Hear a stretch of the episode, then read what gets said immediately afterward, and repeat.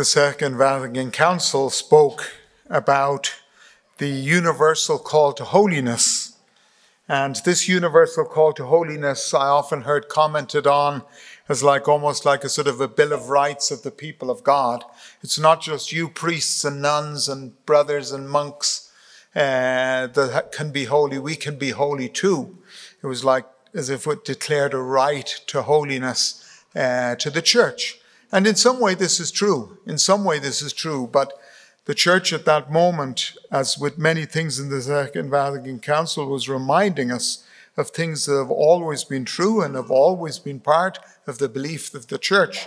And one of those is this universal call to holiness, that each and every one of us is destined by God, created by God, redeemed by God, and set on the path to sanctity, to holiness, right? This is for everyone. It's not for some special category. So let's let ourselves be hit by this now and let's turn things around a little bit. Think of this woman who put in the two coins uh, in the collection. She put in everything she had. She put in everything she had. And Jesus remarked on this. Jesus remarked on this as an entirely true, good, and beautiful thing. Um, I say, I, amen, I say to you, this poor widow put in more than all the others, for they have contrib- contributed out of, the, of their superfluous wealth, but she, from her poverty, has contributed everything she has. Jesus commends this. So now let's get back, get back to our universal call to holiness. Are we called to be like that woman or not? Or are we just called to be some sort of second rate Christians, right? The really holy people can give everything they have, but no, we can kind of give something. As long as we give something and we give God a place in our lives, then we're doing okay. Um, we're, we're second degree Christians. We all know that that's not the way it is. We all know that that's not what God plans. We all know that God invites us truly and really to be exactly like this woman to give everything we have. Can we give everything we have, or is this too much? And what could it look like to give everything we have?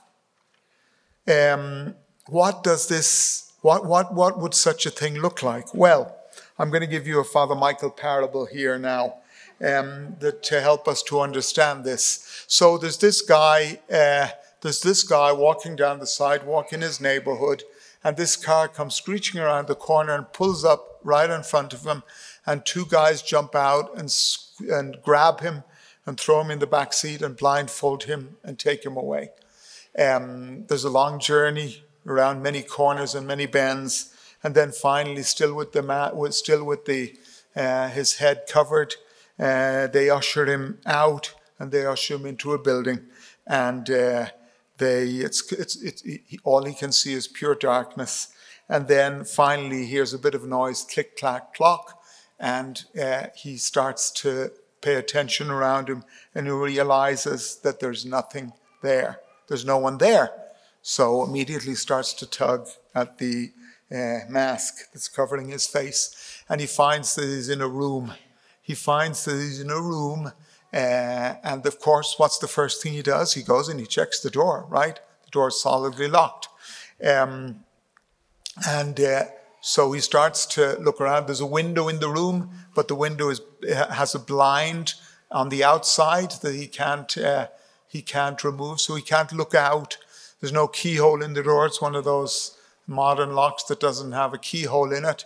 So he starts to look around the room. It's like an attic room and there are various closets and places. And he immediately goes around and he starts to look in the room.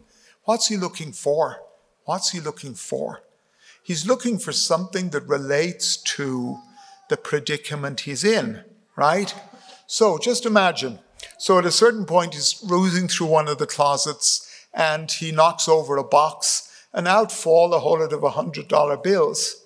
And he just ignores them because they have nothing to do with where he is now. And he keeps rooting and rooting and rooting. And then he sees a kind of a, a hook shaped piece of metal sticking up from behind some old boots in the corner. And he says, Aha! And he reaches in and he finds a big crowbar. He says, aha, now this, this is what I want. This is useful. This is something I can use in this predicament. So the $100 bills, no interest. The crowbar, yes. And he grabs the crowbar, and you can imagine the rest of the story. End of parable. So here's the thing what does selling everything we have, uh, what does giving everything we have look like? Well, it looks exactly like this. It looks like you and I using everything, absolutely everything we have in the world, in function of what the real problem that we have in the world, which is our destiny, our salvation, our life, that we be truly free, that we be truly full of joy and gladness and delight.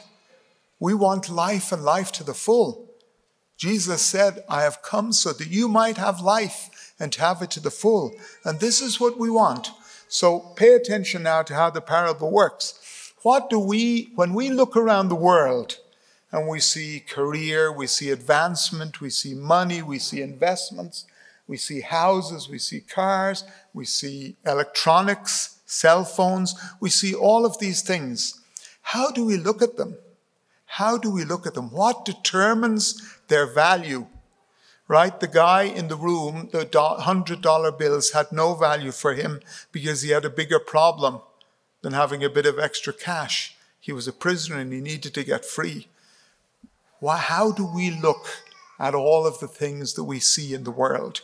Do we look at them in function of our relationship with Christ? because this is what it, this is how we can imitate that poor widow by using everything that we have, by putting everything that we have uh, at the service of our vocation, of our life, of the life that God has given us. This, my friends, is the way we can imitate that. And this is what we must do. Anything else is unacceptable. God does not want a half measure. He doesn't want 99.9%. He wants it all. And He wants it all because it's only in that all that we can be glad and happy and free.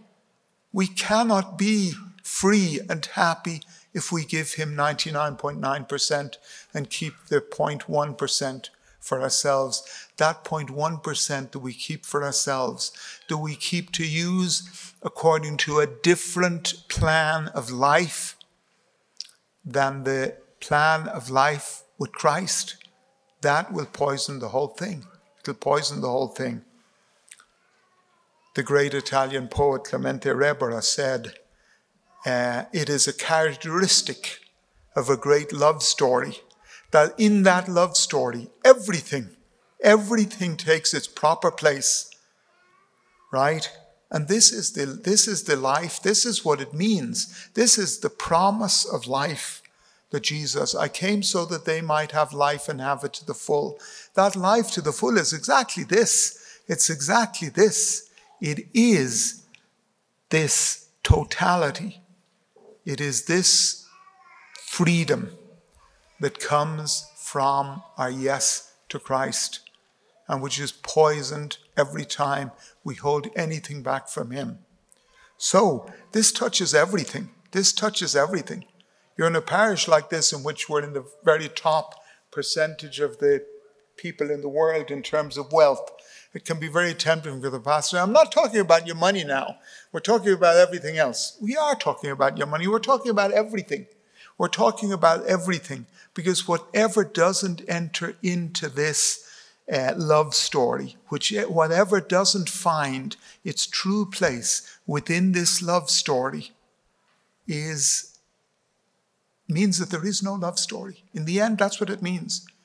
It is a characteristic of a love story that everything takes its place within the context of that love story. If there's something that's outside this love story, then it isn't a love story at all. In the end, it's a strategy. It's a strategy in function of a project of human conception. So, my friends, it's vital that we that we, this is the right that we got from the Second Vatican Council, although it was always there. Remember that. But this is the right that was affirmed by the Second Vatican Council that we are called to totality, not to most, not to a lot, not to many things, but to it all. We are called to the fullness of life. And therefore, we use everything that we have, everything, everything that's available to us. Like that man who clutches the crowbar because he realizes this is my freedom.